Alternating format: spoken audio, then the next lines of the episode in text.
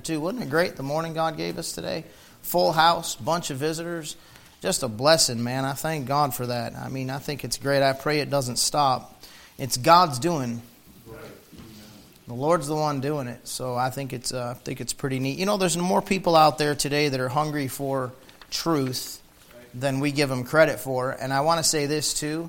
The younger generation is highly underrated. People underestimate the teenage and 20 and 30-year-old people. They're so marketing to them because they're thinking that's what it takes to get them. I think a lot of the marketing will get them, but I'm not sure it's going to keep them in the long run. And I've had more than one conversation recently with some of them that are caught up in those movements, and they're not happy. Now, some of them are. The ones that don't really want truth, that aren't really maybe they're not even really saved, but if they are saved, they really kind of want to live two lives, and they like the church thing, and it's a social deal for them, something to do, you know, something to run or whatever, then yeah. But the ones that really are there because they don't know any better and they want truth, they're looking. And I think we can reach a lot more of them than you'd imagine, so don't be shy about bringing them. Bring visitors. And don't forewarn them either. I tell everybody all the time, like, don't be like, now listen, he's a little crazy and it's a little rough and he might offend you. Like, you're totally setting their mind off the wrong way. Let them come. Let them feel the spirit in the church. Let them get to know the people and meet people. And then let them hear the preaching and let the Holy Spirit hit them however he wants to hit them. And then if they leave mad, you're like, I think he's a little crazy too, but you know, it's where my wife wants me to go to church, so you know what I mean? You can get out of it. So anyways, Revelation chapter 2, look at verse number 8. Unto the angel of the church of Smyrna write, these things saith the first and the last, which was dead and is alive. I know thy works, and tribulation, and poverty, but thou art rich. And I know the blasphemy of them which say they are Jews and are not, but are the synagogue of Satan. Fear none of these things which thou shalt suffer. Behold, the devil shall cast some of you into prison, that ye may be tried, and ye shall have tribulation 10 days. Be thou faithful unto death, and I will give thee a crown of life. He that hath an ear, let him hear what the Spirit saith unto the churches. He that overcometh shall not be hurt of the second death. Let's pray. Father, love you tonight. Again, we come to you in prayer, not as a ritual, Lord. Help us never to get in that mindset. But Lord, we come to you in prayer because we believe you're God and we believe you hear and answer prayers. And we thank you for hearing us. And Lord, because of the blood of Jesus Christ, we can come boldly under the throne of grace. And so we're asking you tonight to minister to our hearts. I ask you to give us some spiritual food. God, I pray that folks would leave here tonight having their hearts ministered to, their spirits fed by God, and that they'd go out of here thankful that they were here, and knowing that they'd heard from you and being given something to edify them and equip them to continue on this week serving you. I pray you'd just really deal with us, God. Prepare us and strengthen us and help us to fellowship with you, we ask in the name of Jesus Christ. Amen. Amen. All right, we're just going to look at this one church tonight, but I can't promise you it'll be short, but it could be. Miracles do happen. But anyways, we're going to look at this one church and then we're going to stop there, okay? Because if I start into the next church, I'm not going to be done in less than an hour. So we'll get that next church next week. But I want to look tonight at the church of Smyrna. And the word Smyrna means myrrh. And myrrh has to do with, it's indicative of bitterness and death. Now, you know, if you've been following this series at all, you realize that these are 7 literal churches in the tribulation period that are being written to. So when you approach your Bible, now bear with me for a second, excuse my repetition, but when you approach your Bible, you have to understand all of the Bible's written for you, but not all the Bible is written to you. I think the best way to illustrate that is we go to the Old Testament law and you study the Old Testament law, you study the Old Testament tabernacle, and you can learn so many great things out of studying that. It's unbelievable the amount of spiritual help you get in your life, but you realize that you're not supposed to bring a lamb in here on Sunday and slit its throat, right? That means it was written for you, but not to you. This is why there's so much doctrinal confusion between churches. Can we lose our salvation or not? Do we speak in tongues or not? And on and on and on it goes. Where it stops, nobody knows. There's verses of Scripture that are in the New Testament, and people just assume since it's in the New Testament, it's to me. Well, not necessarily. Jesus Christ came and he preached, the kingdom of heaven is at hand. And for 3.5 years he was here preaching the kingdom of heaven, and then they crucified him. A testament is not of force until the death of the testator. So Christ was here, and in the King James Bible you got the New Testament begins. Well, sure, but it's not of force until he dies. So you got to understand, when it comes to your Bible, not everything is written to you, even when you get into the New Testament. We are dealing here with churches, literal churches, in the tribulation period after you and I are raptured out. We're gone. The beauty and power of your Bible is that God is God. Excuse the understatement, the plain statement. And we got to realize that God can do miraculous things when he writes. He's writing on multiple levels at one time. So not only is God giving them doctrine for a time in the future, but at the same time, when you go through these seven churches, God is prophesying through John about what the church age was going to look like, seven distinct periods throughout church history. So we're in a beautiful position with a completed revelation of God. You and I got something really, really special. What we have is the Word of God. And that's really, it's so special that God doesn't need to give you dreams or visions anymore.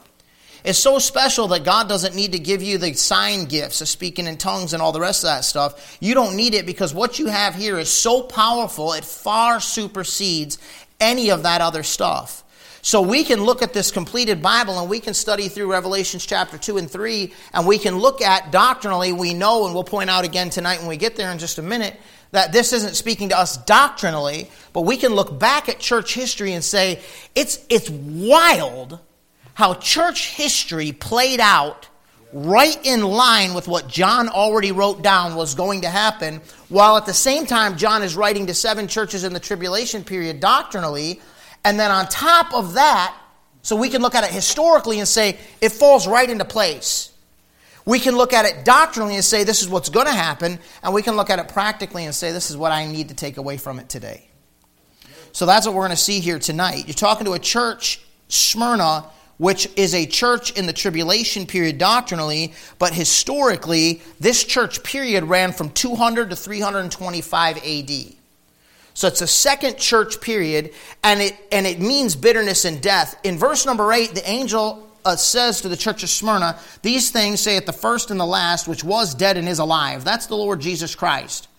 So since he's in eternity, he's the beginning and the end, he's the first and the last, he has the power to write on multiple levels at one time and write a book that's in your lap called the Word of God that is so far above and beyond your ability to comprehend all of it that it's not even funny. You will never outgrow your Bible. Do you understand that? I don't care if you read it 20 times a year, you will never get to where you know it all and you understand it all and you stop getting stuff out of it, because the God of the universe, the omniscient God Almighty, wrote that book. You can't peel back that onion. You're just never going to get done doing it. I promise you that. Verse number 9, I know thy works and tribulation and poverty, but thou art rich. What the Lord's saying is this, I realize that y'all are serving me, and there were some folks serving him. And he said, and I see your tribulation. The tribulation that was taking place historically in this time period, 200 to 325 AD, was the 10 official Roman persecutions of the early church. Rome was butchering Christians by the thousands in gruesome ways. I mean, they would invent ways to murder Christians. If you don't have Fox's Book of Martyrs, you need to get it. That's one of the essential books you should have. A King James Bible, Strong's Exhaustive Concordance of the Bible. Don't use it to look up the Greek words in the back. It won't do you hardly any good at all. I mean, you could look up 10,000 words and maybe get one that might help you understand, and all you're going to understand is that the King James Bible was already right. Outside of that, some of the stuff they do with the Greek is a lie, and it's a deception, and it'll throw you off. So don't even bother that. A Strong's Concordance is good because it'll help you look up a word and find all the times it appears in the Bible. That's all you use it for. So the rest of those, you can rip those pages in the back out and throw them away, okay? But the concordance is good. A Webster's 1828 Dictionary is essential, and a Fox's Book of Martyrs. To see what your forefathers spiritually went through because they loved Jesus Christ. To see the tribulation that they dealt with, to see what Rome did to those people, I mean, it is absolutely insane, the level of brutality that they had. And the problem they had was one little problem. Those people won't quit preaching Jesus. That's all they did. They weren't pillaging, they weren't raping, they weren't murdering, they weren't putting an army together and attacking anything. You see, people nowadays will look at you and say, oh, you're a Christian. Well, don't you know all the bloodshed that Christians spread throughout? No, Rome spread that blood. What their response is, well, you know, Roman Catholics, that's Christianity. No, that's not. Those are the ones that were crucifying, were destroying, were tearing apart our forefathers. That's the Roman Catholic Church under the label of Christianity. But the real Christians were Bible-believing Christians that loved Jesus Christ and that tried to win other people to Jesus Christ. And Rome hated them even before the establishment of the official state church, the Roman Catholic Church. So what you're in this time period is you're in the seeds, the garden before the sprout has come up, and the seeds are being planted right now by Lucifer himself through Rome to prepare Roman Catholic Church to come in and take over. You've got the Roman government. The Roman government hated Christianity. They were trying to obliterate it. What happens when that happens, when the church is in tribulation? It's a good thing for the church. I know that sounds horrible, doesn't it? One of the worst things for the church is when tribulation stops. So everybody's like, oh, what are we going to do? We're going to be the bad guys before long. They're passing laws, and it's going to be hate speech, and you know we're going to get in trouble for, we're going to get fired from our jobs for attending a church where the pastor preaches against homosexuality and says it's a sin according to the Bible. What are we going to do? I'll tell you exactly what we're going to do. We're going to do great. Now, none of us really want to suffer. You understand that? I mean, I'm not saying, oh, please bring the suffering. I'm not saying I want to suffer. But I'm telling you, according to the Bible and according to church history, when the persecution begins in the church multiplies like rabbits. And that is exactly what was happening during the 10 Roman persecutions during this time period. The more they tried to stomp out Christianity, the more Christianity spread. Go back with me, please. Keep your finger here and mark Revelation 2 so you can get back quick. Go back to Acts chapter number 8. You know, hard times won't destroy you. Hard times will reveal what you actually are. Yeah. Do you understand that? Yeah. It's not the hard times that ruin you. It's the hard times that expose you. That was one of the things I was talking with somebody just recently. And like, you know, how did you deal with the COVID thing? That was tough, man. I mean, from a pastoral perspective, it was like panic time, right? You're afraid, you know, people are shut down, we're shut down, and people aren't coming to church, and I'm wondering how many people are actually going to come back when we come back, and how many of the devil are going to get. And you know what I had to do? I had to realize, you know what? God's the one that builds the church, and those people are God's people. I remember making that decision because I thought I'm going to either lose my mind, I'm going to drive my wife crazy, my family crazy, be absolutely miserable, give myself cancer, irritable bowel, and all the rest of that stuff. It's sleepless night, insomnia. Or I'm going to just say, you know what, God, they're yours. They're not mine. And I'm going to just let it go and we'll see what happens. You know what I think COVID did? It just exposed your sincerity. It just showed God and it showed me and it showed everybody else. Like, you know what, we go through tough times, but we're still here. It's a good thing. The lady, the broker that was doing the BPO for us on the property for the mortgage company, she sent me an email, and then at the end of the email, when she sent me all the results of the BPO, she said at the bottom, she said, it's really good to see a church growing and doing well. A lot of churches closed after COVID. Yeah, praise the Lord. Ain't that great? It's God that brings you through. Tribulation and hard times and persecution exposes what you actually are. It won't ruin you. Acts chapter 8, look at verse number 1. Saul was consenting unto his death, and at that time there was a great persecution against the church which is at Jerusalem. And they were all scattered abroad throughout the regions of Judea and Samaria, except the apostles. And devout men carried Stephen to his burial and made great lamentation over him. As for Saul, he made havoc of the church, entering into every house and hailing men and women, committed them to prison. Therefore, as a result of what Saul was doing, they that were scattered abroad went everywhere preaching the word. You know what persecution did? It multiplied the preaching of the gospel. It just busted them up because they're coming. And they're like, you know what? We're losing everything anyhow. They're after us anyhow. They already got our house and our land. We're already running from our lives. I mean, I've already lost it all. I might as well tell everybody about Jesus on my way out. You're going to kill me? I'm going to preach all the way to the end. That's what they were doing.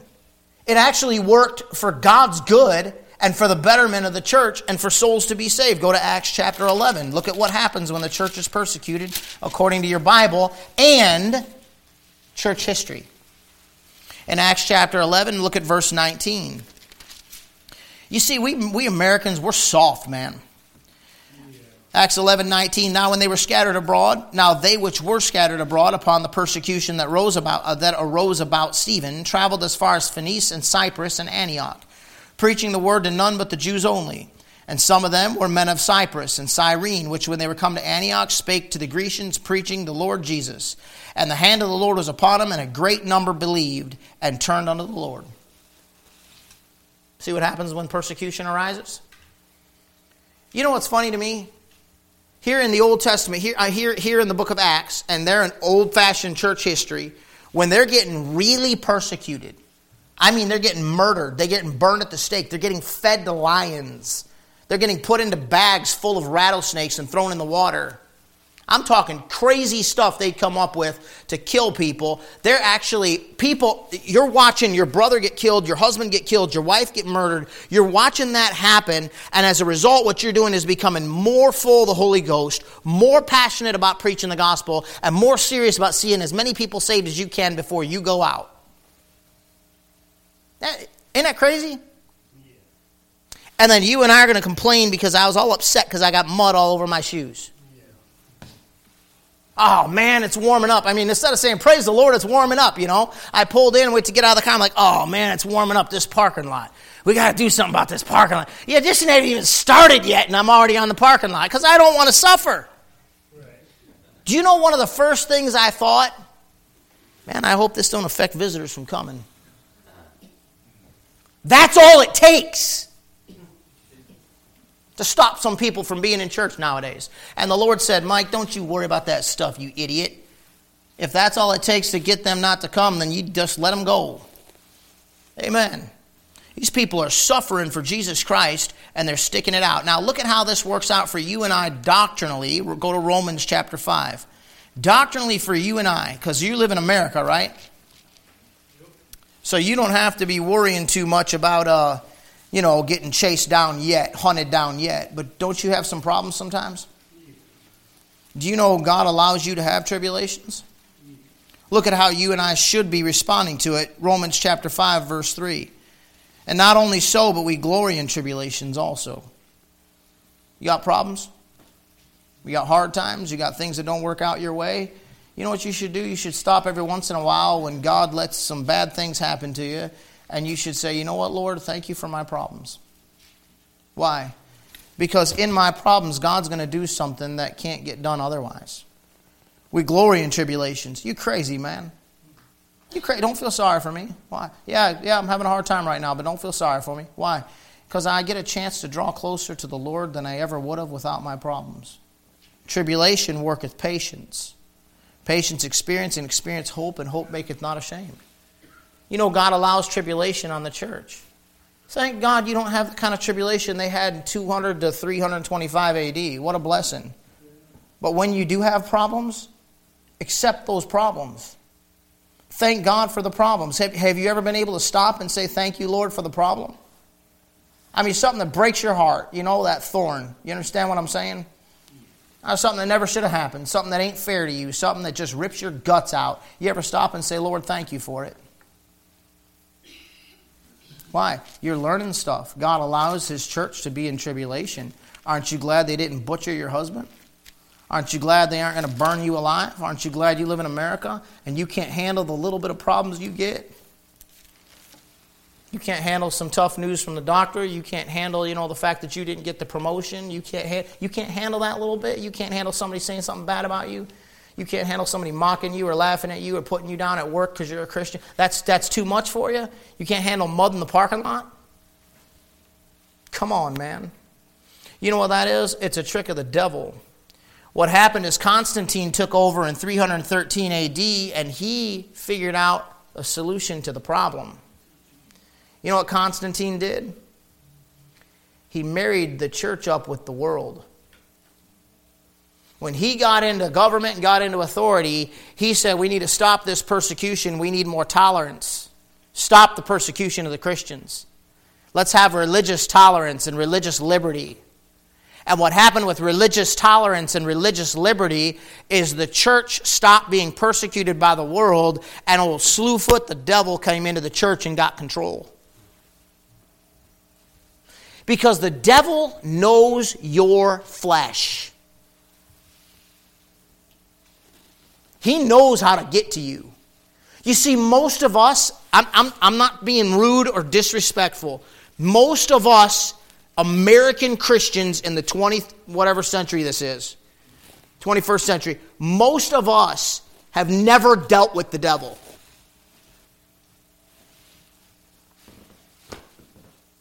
We're not enough of a threat. The world has got us. We're completely complacent. We're completely happy to go to our little churches and do our thing and drive our nice cars and live in our great houses and have our great jobs and everything's smooth and everything's fine. And, you know, the doctor's right there. We run, I think I coughed. I better go. I might be dying of COVID, you know. I mean, we've got it all, right? We're just all set. The pantry's too full. How many of you have food in your pantry right now that needs to be thrown away? Or you should probably go home and check and see if it's still good. You ever open the fridge and go, oh, got to dump that out. You got it so good that is the reason you're not on fire for the Lord. That's how it works. Israel got to where when they were in the wilderness and tribulation and having to pray for God to meet their needs and having problems, they're like, get us back to Egypt. We had it good back there. That's the trick Constantine pulled in 200 to 325. He came in and he made it, you know, let's create religious liberty. What he was doing was setting up the stage for the church state, for the church religion, for the state religion. Church state is what I was trying to say. So what happened? Well, when he stopped the persecution of the Christians and he made it smooth for everybody, he killed the evangelism. Welcome to the United States of America. Rich and increased with goods and have need of nothing, and that is the number one killer of evangelism. I don't know what it is about people that have money. They feel like they're too good to go tell somebody about Jesus Christ. You don't want to humiliate yourself. You know, I'm a business professional. Oh, yeah, okay, so since God's blessed you and gave you money and gave you some success, now all of a sudden you're too good for God, or He's going to make you look bad, or He's going to impact your income, or He's going to cost you to be made fun of when you're at work. Really? That's all it takes? The Lord said, I watch your works, your tribulation, He said, and poverty. Now, in the tribulation period, if they're following Jesus Christ, they're poor. Part of their salvation is they're not allowed to receive the mark of the beast. And in order to have to buy and sell, they have to have that mark, right? So if you're following Jesus Christ in the tribulation period, you are a poor Christian. If you got money, you're not following Him. Now, look at what He says in verse 9 in the parentheses, but thou art rich. God said, I'm sitting here in heaven and I'm watching you and I'm watching your tribulation and I'm watching what you're trying to do for me and I'm looking at how poor you are because the world won't have you. They don't care if you starve to death. They want to obliterate you from off the planet. But I'm telling you something, you got a whole lot more than you think you got. Keep your finger here in Romans and go over to the book of Proverbs with me if you would, please. Proverbs chapter 13. I finger here in Revelation, not Romans. Proverbs chapter 13. You know what I meant, right? Proverbs 13 and look at verse 7. This is a scary verse to me. There is that maketh himself rich. You know, in a country like this, you can make yourself rich. You know, with a good marketing scheme, you can build a business. Guess what? I'm going to say something that you might really think is blasphemous. Do you know you can actually be smart enough, charismatic enough, wise enough to build a church? Without God, the Holy Spirit, Jesus Christ, anywhere near that thing. You can build a massive church. You can make yourself a success in this world. Now, I'm not trying to say that it's wrong to be successful on your jobs. Do you understand that? I believe that God promotes His people. I believe God blesses like that, and I believe God can bless like that. And I think you ought to work hard, and if there's an opportunity to take better care of your family, there ain't no crime in taking better care of your family. Go for it. Just don't put it ahead of God. See, money is not the root of all evil. It's the love of money that is. Some preachers like that verse, charge them that are rich in this world, and then they stop right there. Get it? Charge them that are rich in this world. The charge is that they be not high-minded nor trust in uncertain riches, but in the living God, and to be remember to communicate. So what he's saying is, hey, you got money, praise the Lord for that money. That's great, no problem. That's not a sin, it's not a crime, it's not wrong. It doesn't mean you're wicked. You know what God thinks of money, but who He gives it to. No, not necessarily. The problem is when they're high-minded about their riches, when they make themselves rich, when they forget God in their money. So he says, there is that maketh himself rich, yet hath nothing. You know what he's saying? You got nothing on the other side. Glad you got a nice bank account. Good for you. Glad you got a sweet car. Hooray. Good for you. What are you doing for eternity? What are you doing for God? And then it says, and yet there is that maketh himself poor. You see that?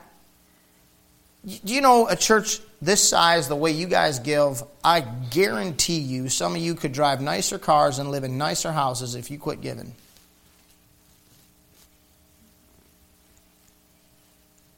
I mean, don't follow the temptation to go check, like, man, I wonder what I could do with that, right? But I guarantee, you know what you're doing? I know what you're doing. It's got to be. You've got to be making yourself poor. But the Lord says, yet hath great riches. The real riches aren't the ones that are here anyhow. They're over there. Go back to the book of Revelation, please. He said, I see thy poverty, thy tribulation, thy poverty, but thou art rich. And I know the blasphemy of them which say they are Jews and are not, but are of the synagogue of Satan. Now, that next phrase there, God says there's a certain blasphemy of these guys. And how they're blaspheming is they're saying that they're Jews and they're not Jews.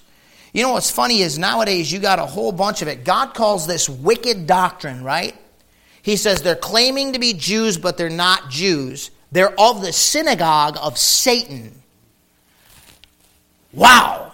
He says there's a demonic and devilish doctrine out there, and this demonic, devilish doctrine is when somebody claims to be a Jew and they're not a Jew. You know what you got nowadays? You got a lot of that going on. You got this British Israelism stuff. You've got the black Jews things going on, and you got more and more of that stuff happening. There's this idiots that especially this idiot out west, and there's a bunch of them, and they call themselves fundamental Baptists, but they believe that basically that the church has replaced Israel, God's done with Israel for good. That is a demonic doctrine.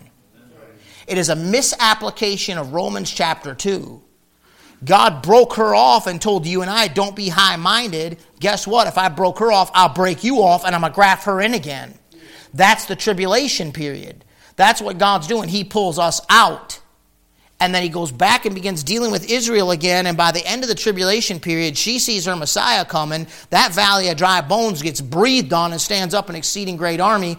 God comes back for His divorced bride. He's put her away, but He's coming back to get her. Israel is the bride of God. The church is the bride of Jesus Christ. You've got to understand that.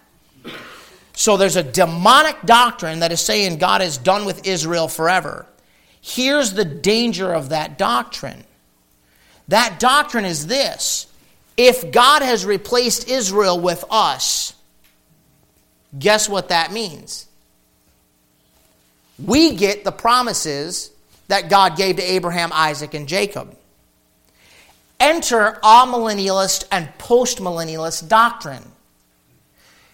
Have you not all seen a lot of that going on now? Like all these churches, they don't believe in a pre-trib rapture. They don't believe in a tribulation period. They don't believe in Jesus Christ coming back and setting up His literal visible kingdom on this earth, right? He comes back at the end of the millennium, and we're bringing in the kingdom, and we're spreading it till we witness to enough people. We're kind of like, Lord, help us to improve Thy kingdom, and maybe, preach Thy kingdom, Thy kingdom, Thy kingdom. They think that this is the kingdom. They're nuts. It's a demonic doctrine to get the church to stop looking for that blessed hope and the glorious appearing of the great God and our Savior, Jesus Christ. So what happens when this comes into play is extremely subtle.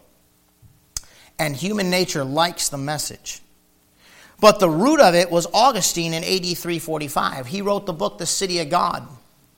And in that book, he spelled out his theology in saying that Rome had replaced Israel. Ain't that wild?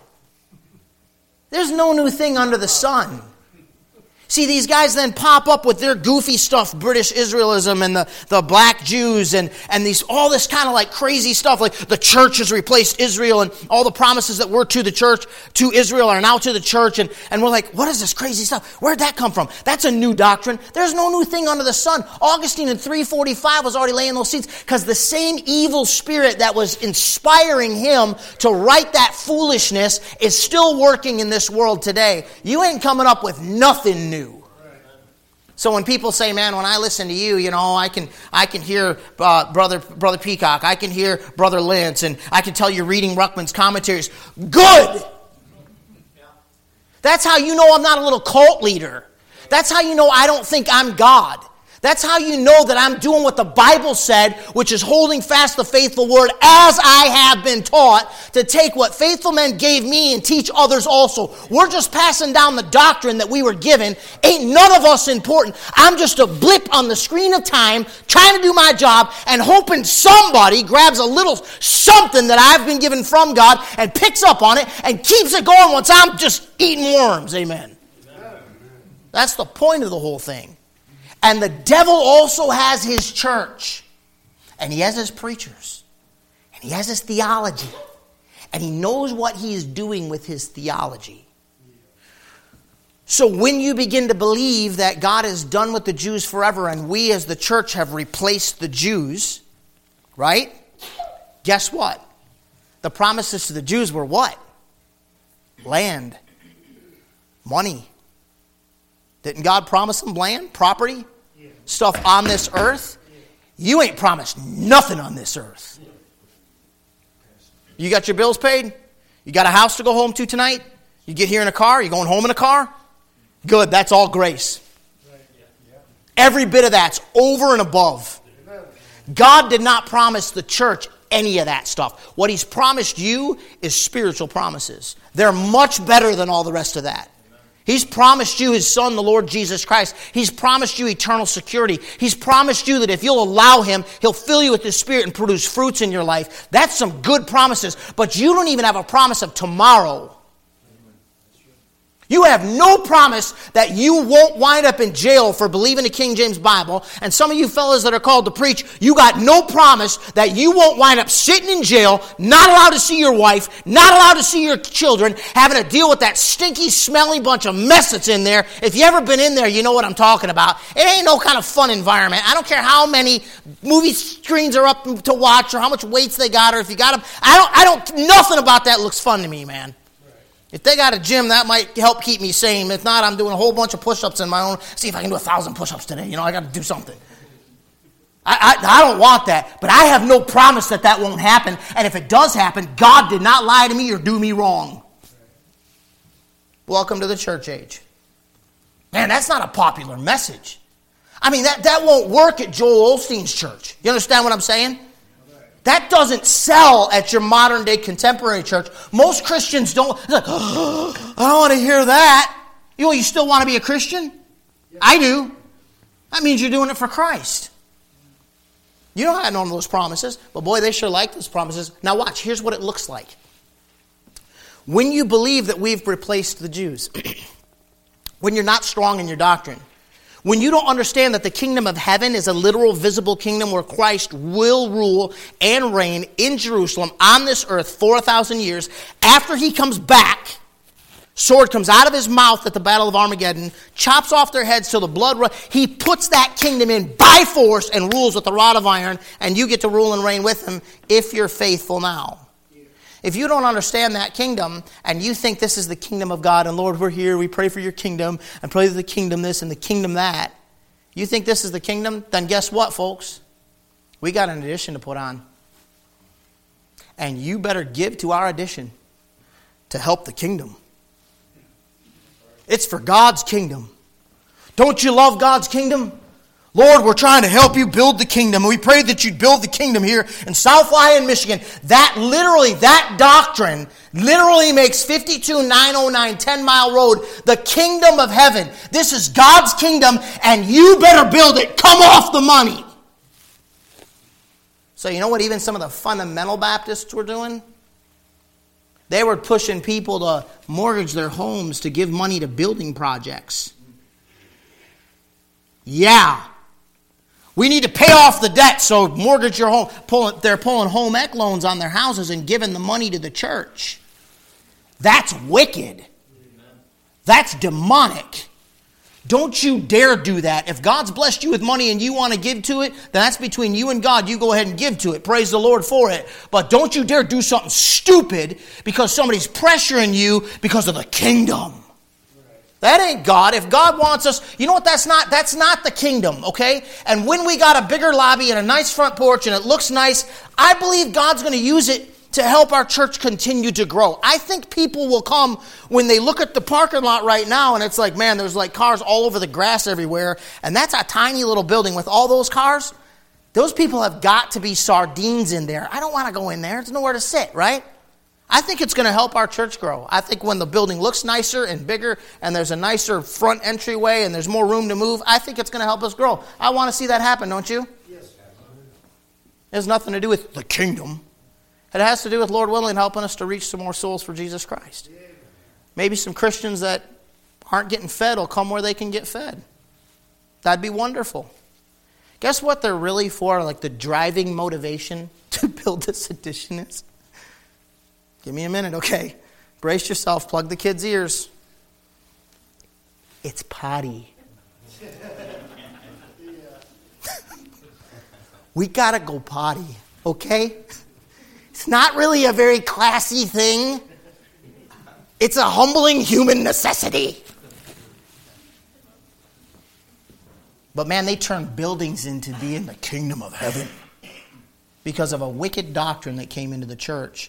And it's rooted in people thinking all of the Bible is written to them, and God's promises to Israel are now our promises because Israel rejected and we're the replacement. No, you ain't.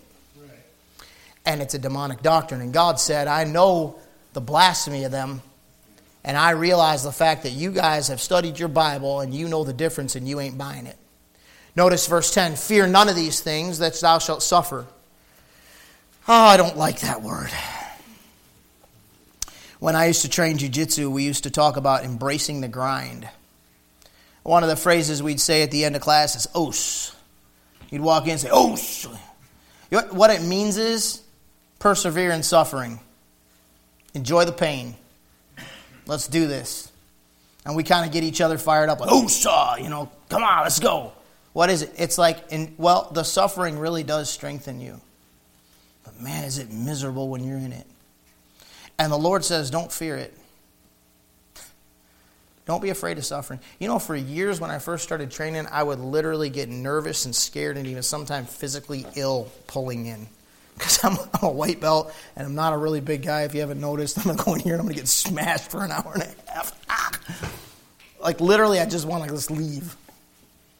But after a while and you get used to it and enough stuff happens and, you get hurt a couple times and you keep going and you just kind of get used to getting smashed and you figure out how to go with it and not get as hurt.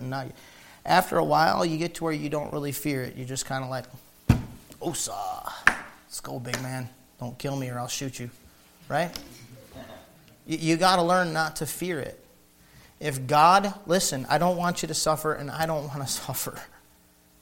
I love coming home at night, sitting down in my chair, turning on the fireplace, having my family around, getting in my comfy clothes, and being in my comfortable, warm, happy spot.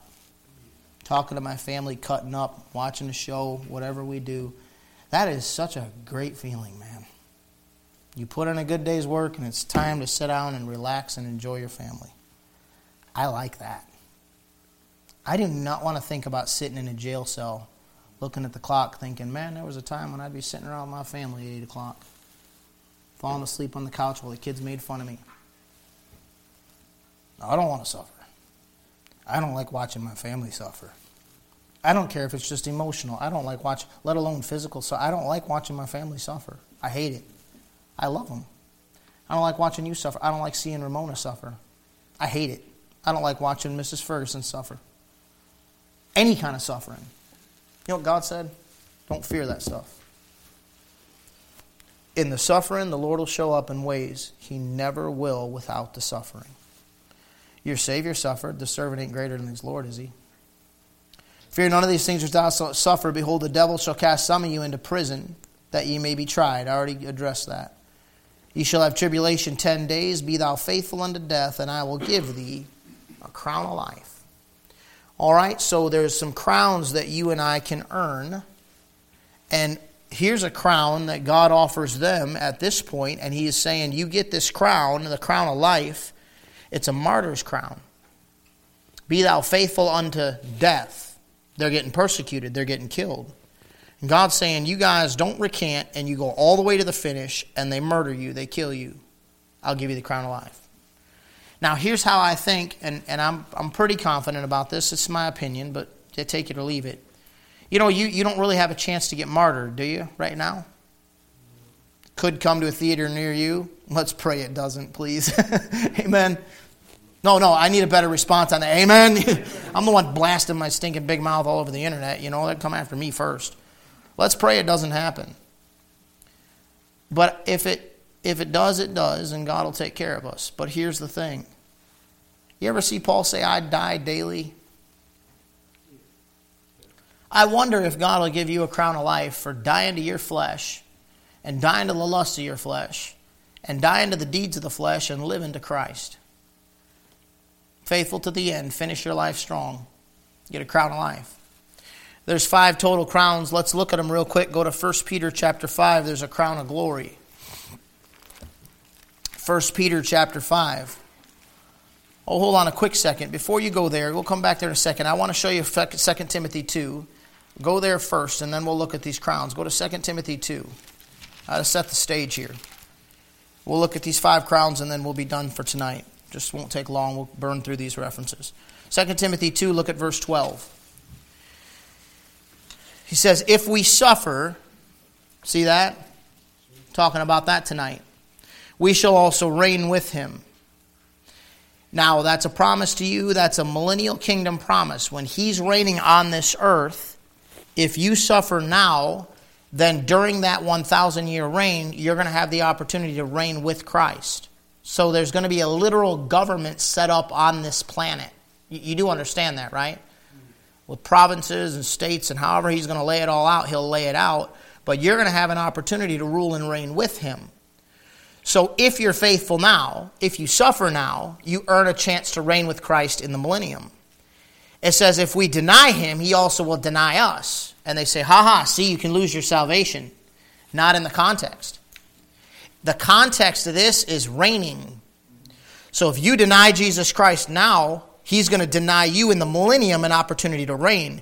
You're not going to lose your salvation. You won't lose your soul. You'll lose your opportunity to reign with Him in the millennial kingdom. And that is proven and clarified by the next verse. If we believe not. You ever see somebody who's born again who says they don't believe anymore, they've lost their faith, they recant, they make fun of being born again, they don't believe in all that stuff? I know some. Watch it. Yet He abideth faithful. He cannot deny Himself. You're His body, aren't you? He put His Spirit in you and sealed you to the day of redemption. So what happens to you and I if we're not faithful now, if we fail now, is He denies us then an opportunity to reign with Him. So we're there, but I guess you'll be shoveling some horse poop in the millennium. I don't know what you're going to do, but you're going to be doing something. You'll be doing something, but you're not going to be reigning. You'll be working in the stalls, you know. Excuse my crassness. I'm sorry. I'm working on getting a little classier as I get older. Go to 1 Peter, please. Just be patient with me. I'll grow. Go to 1 Peter chapter 5. I don't know. They say as you get older that you get worse, you know. You can get away with it when you're old. It's going to be fun. 1 Peter chapter 5, look at verse 2.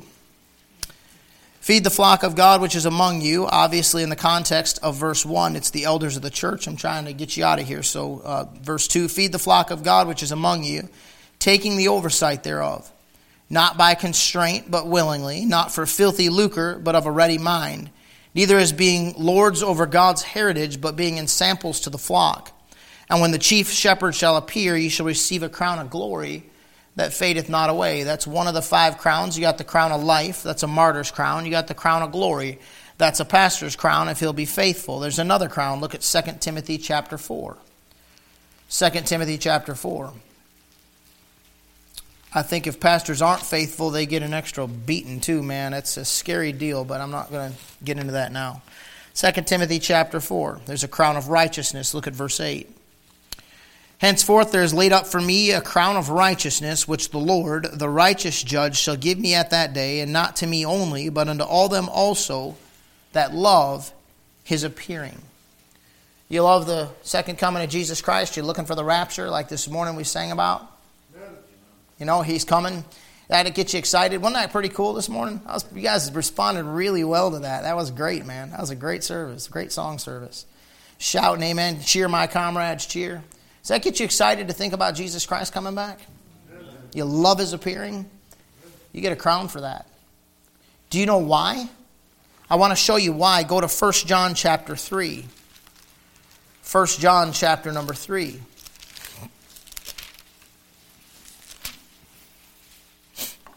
Look at verse 2. Beloved, now are we the sons of God, and it doth not yet appear what we shall be, but we know that when he shall appear, we shall be like him, for we shall see him as he is, right? So you're going to get your glorified body. We know when he comes, we're going to be like him, and we're going to see him right as he is. Now look at the next verse. And every man that hath this hope in him purifieth himself, even as he is pure. You see that? You love the second coming of Jesus Christ? I want Jesus to come. Amen. Praise the Lord. Yes, looking for him's coming. Maybe today, brother. Praise the Lord. Lord will get us out of here. All right, so then that means that you're living in such a way that you're purifying yourself, because you know, like the illustration we used this morning of the bride, right? You know when it comes your wedding day, your groom's stepping into the room, and he's going to be looking at you, and you want to be in tip-top shape. You want to be the most beautiful woman in the room. You want to be 100% ready for him. You want to be stunning. You want him to have eyes only for you. You want him, the second he sees you, to start crying in front of everybody. I don't care how much of a man he is. You want him to melt, because you're that ready for him, and you love him. Oops. Oh, I thought the rapture was my escape from paying the bills. Oh, I thought, yeah, a rapture. Yeah, maybe today meant, you know, I'm not going to have to go to the doctor's appointment tomorrow. Yeah, maybe today meant I'm not going to have to deal with my problems anymore. Maybe today meant I get to get out of this miserable world and escape all my responsibilities. You see the difference? You know, there's a drastic, oh man, I can't wait to get out of here. This world's going crazy. It's just nuts. You know, China and, you know, the balloon festival. I mean, you know, they're going to start charging us admission to our own country to watch their balloon festival over. You know, I mean, man, what are we going to do? There's a massive difference between that and maybe he's coming today. God, I'm sorry for that thought. God, I'm sorry for that deed. God, I got short accounts, man. Short accounts. God, what do you want out of me? I want to be everything you want me to be. Any sacrifice you ask of me is not too much. I worship you and you alone. See? That person gets a crown. All right? That's the crown of righteousness. Crown of rejoicing. Go to 1 Thessalonians. Back to your left there, 1 Thessalonians chapter 2. Here's a good one. 1 Thessalonians chapter 2, verse 9. It's verse 19. You're good, I knew it. Scared myself.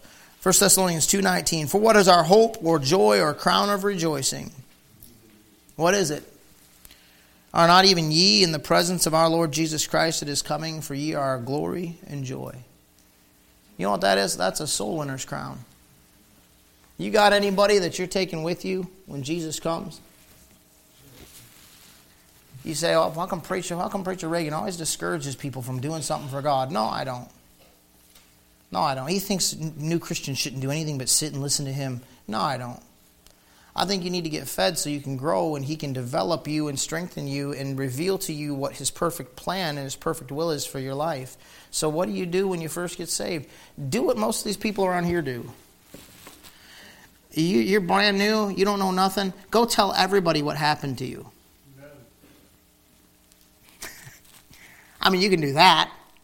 And if you got excuses why you can't, then I got probably I got probably 10 people or more I'd like to introduce you to in this church who I've gotten to lead their friends and family members to Christ, which all I did was just like dunk the ball that they set up. I just had to jump, it was already right there. I just tapped it in. They led them to Christ, and they couldn't turn to the verses and didn't know where they were at. All they went and said, come see a man that told me all things ever I did. Is not this the Christ? You wouldn't believe the difference that God did. It's great, man. You need to get saved. I don't even know how to tell you about it. It's just awesome. Come to my church. That's the kind of witness. They're doing something for the Lord. You don't even have to be saved 6 months and you can lead somebody else to Christ. I tell you all the time, we'll work together. You don't know the verses? Fine. Get them in here and then I'll talk to them. You make my job so easy. I love it. And then I go work on my own people, by the way. Because I don't know how much credit I even get from God when I win yours to Christ. And y'all like, oh, pastor led them to Christ. Oh, pastor led me to Christ. Don't forget to give credit where credit is due. Some of these babies in Christ are doing something for God, and they're bringing souls with them into the kingdom. They're bringing souls with them, and they're getting saved. There's a crown of rejoicing for that. Man, that's nothing like it. When you lead your first soul to Christ, man. I haven't got over it. I love it. I don't know how many people I've gotten to lead to Christ. A whole lot. I quit counting a long time ago because it was going to my head. But man, what an awesome feeling when somebody gets saved. It's a crown of rejoicing. The last one's an incorruptible crown, 1 Corinthians 9, and we'll be done. 1 Corinthians 9.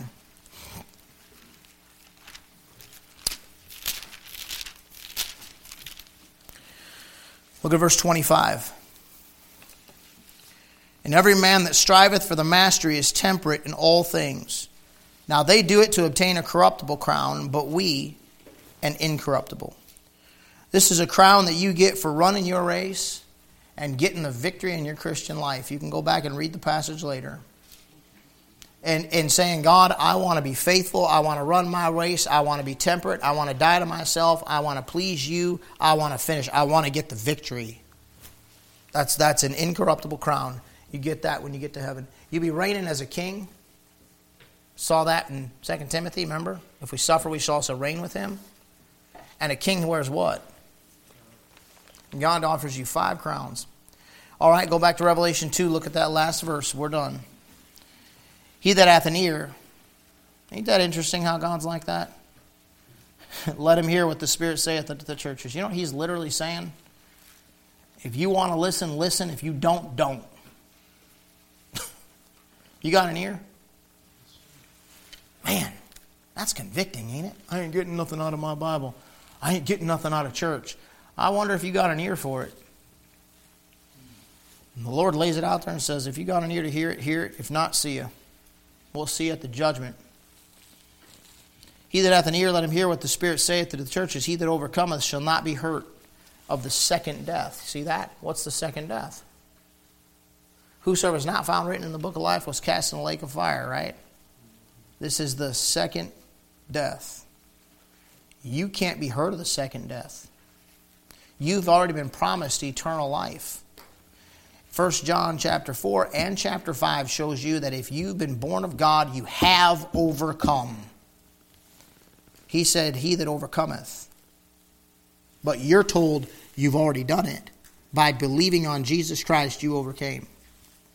So doctrinally, this ain't to you. It's to a church in the tribulation period. Practically, it's to every last one of us. Historically, it's 200 to 325 AD.